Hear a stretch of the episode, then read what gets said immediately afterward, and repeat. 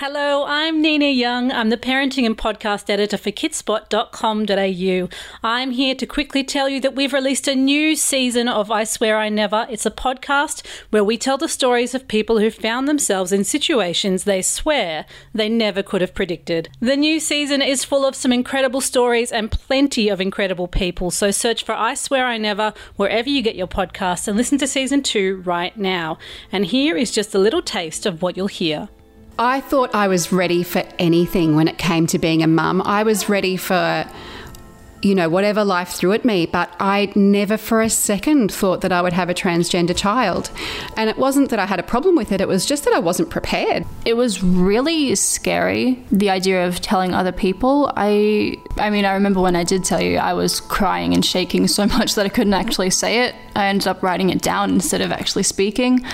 I was very afraid because it had taken me so long to get to this point of understanding who I was, and the idea of someone that I really love and care about, like rejecting that, was really scary. And I didn't want to feel rejected. I wanted to feel like I was safe where I was, you know? And how did I do? How was my response from your side? You were really good, and I really appreciate everything you've done for me. Uh, I think it frustrated me that it, like, it took a little bit to come around to using name and pronouns and that sort of thing, but like it frustrated me at first, but at the same time, I can understand it. And like we're here now, so I'm pretty happy. The first time that I noticed OCD traits was probably in primary school, third year of primary school. So I was probably about seven years old. Um, so it started with things like counting. So, for example, when I was brushing my teeth, I had to turn the tap on and off a certain number of times to make myself feel better.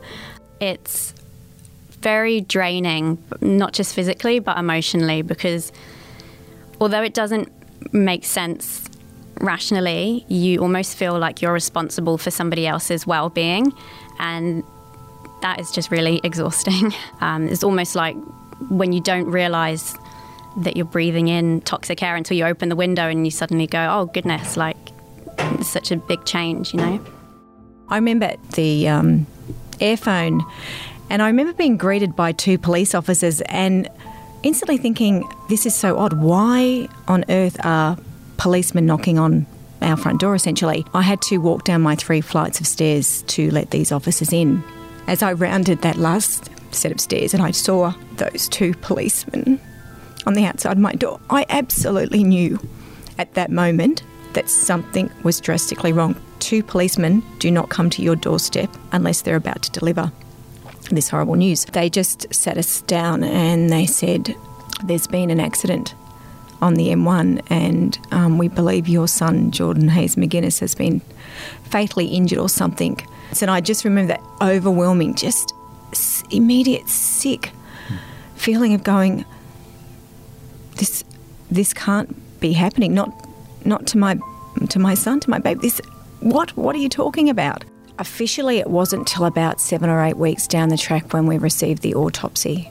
So that's when we knew for sure that he had alcohol in his system, and that's when we found out for the first time that uh, he had some marijuana in his system. And he had collided with a stationary vehicle with the, the poor victims inside it. When I was discharged from the hospital, uh, the doctor prescribed me tramadol, and that's very common for post C sections. You go home with a with a script, and I went home and I took it, and I remember really liking it, thinking. This is this drug's great. Like I can't feel my wound and I feel kind of more confident, like in some ways, as a mother, and I could deal with visitors popping in, and I could do the housework, and and I really liked it. And I remember taking the last pill, feeling really sad that it was the end of the script. I remember thinking this is medicine, but at the same time, I remember thinking how I understood how heroin addicts get addicted because the drug really made me feel so much better. We never really spoke about our feelings. We talk about the job that you know if something big had happened during the day you know i said we'd have a couple of beers and have a chat about it without really expressing how you were feeling, whether you were troubled. Uh, it was something you pretty pretty well kept guarded and close to yourself. Um, but you saw some of the worst things you could imagine: pool drownings, um, industrial accidents where people would be caught in machines and you see the aftermath, uh, train fatalities, these sorts of things I'd seen in my career. Now I was seeing on a daily basis, um, reading these briefs and getting the photos from the scientific section. Um, and yeah, you were dealing with scenes of death and destruction basically on a daily basis. And then having to deal with uh, the family members uh, as a result. Yeah, it was pretty much non-stop. You're drained. You you sometimes you have a really bad night where you hardly sleep. You have the worst nightmares, and you wake up in the morning and you're just physically and emotionally drained. I hope you enjoyed that little snippet of the new season of I Swear I Never. If you want to hear season one and season two, search for I Swear I Never wherever you get your podcasts, and I will see you there.